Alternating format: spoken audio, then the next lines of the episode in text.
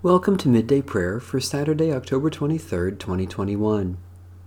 Our help is in the name of the Lord, Maker of heaven and earth. Give thanks to the Lord, who is good, who alone does great wonders, who made the sun to rule the day. God's steadfast love endures forever. Praise the Lord. The Lord's name be praised. Hallelujah, sing to the Lord a new song, God's praise in the assembly of the faithful. Let Israel rejoice in their Maker. Let the children of Zion be joyful in their ruler. Let them praise their Maker's name with dancing. Let them sing praise with tambourine and harp. For the Lord takes pleasure in the people, and adorns the poor with victory. Hallelujah, sing to the Lord a new song, God's praise in the assembly of the faithful. Let the faithful rejoice in triumph. Let them sing for joy on their beds. Let the praises of God be in their throat, and a two edged sword in their hand, to wreak vengeance on the nations, and punishment on the peoples to bind their kings in chains, and their nobles with links of iron, to inflict on them the judgment decreed. This is glory for all God's faithful ones. Alleluia. Alleluia, sing to the Lord a new song, God's praise in the assembly of the faithful. God our Maker, you crown the humble with honor and exalt the faithful who gather in your name. Because you have favored us with life, we dance before you in our joy and praise you with unending song for the victory of Jesus Christ, our Savior and Lord. A reading from the book of Ezra. And in the days of Artaxerxes, Bishlam and Mithredath and Tabeel and the rest of their associates wrote to King Artaxerxes of Persia. The letter was written in Aramaic and translated. This is a copy of the letter that they sent. To King Artaxerxes, your servants, the people of the province beyond the river, send greeting. And now may it be known to the king that the Jews who came up from you to us have gone to Jerusalem. They are rebuilding that rebellious and wicked city. They are finishing the walls and repairing the foundations. Now may it be known to the king that if this city is rebuilt and the walls finished, they will not pay tribute, custom, or toil, and the royal revenue will be reduced. Now, because we share the salt of the palace, and it is not fitting for us to witness the king's dishonor, therefore we send and inform the king, so that a search may be made in the annals of your ancestors.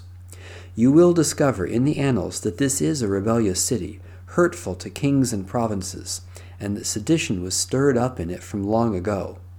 On that account, this city was laid waste. We make known to the king that if this city is rebuilt and its walls finished, you will then have no possession in the province beyond the river. The king sent an answer.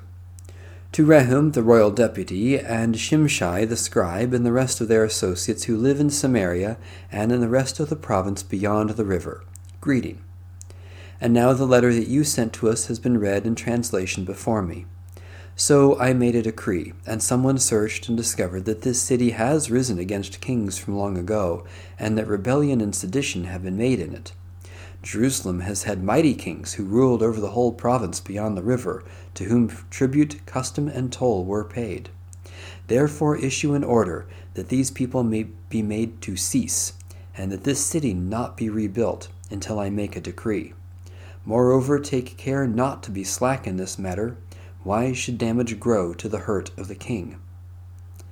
Then, when the copy of King Artaxerxes' letter was read before Rehum and the scribe Shimshai and their associates, they hurried to the Jews in Jerusalem, and by force and power made them cease. At that time, the work on the house of God in Jerusalem stopped, and was discontinued until the second year of the reign of King Darius of Persia. The word of the Lord. Thanks be to God. A Prayer of the Westminster Divines, 1647. O God, you have so greatly loved us, long sought us, and mercifully redeemed us. Give us grace that in everything we may yield ourselves, our wills, and our works, a continual thank offering to you. Through Jesus Christ our Lord. Amen. A Prayer in a Time of Drought. Gracious God, you created the world and all its bounty. Your rivers sustain us, and the earth bears good fruit. But the land is thirsty, Lord, and we need rain. Our crops are dying, vines are withering, and stream beds are dry. Our city streets are full of dust, the flowers and trees have faded. Grant us patience and strengthen our trust in you. Lead us to care for your creation in ways that do not harm the earth or one another. Quench our thirst, shower our fields, and restore your good earth, that we and all creation might sing your praise. In the name of the one who is living water, Jesus Christ. Amen. Holy God, by the grace of your Spirit, may these prayers be more than words. Teach us to pray without ceasing that your will may be done in our lives, in the glory to the glory of Jesus Christ our Lord. Amen. Our Father, who art in heaven, hallowed be thy name.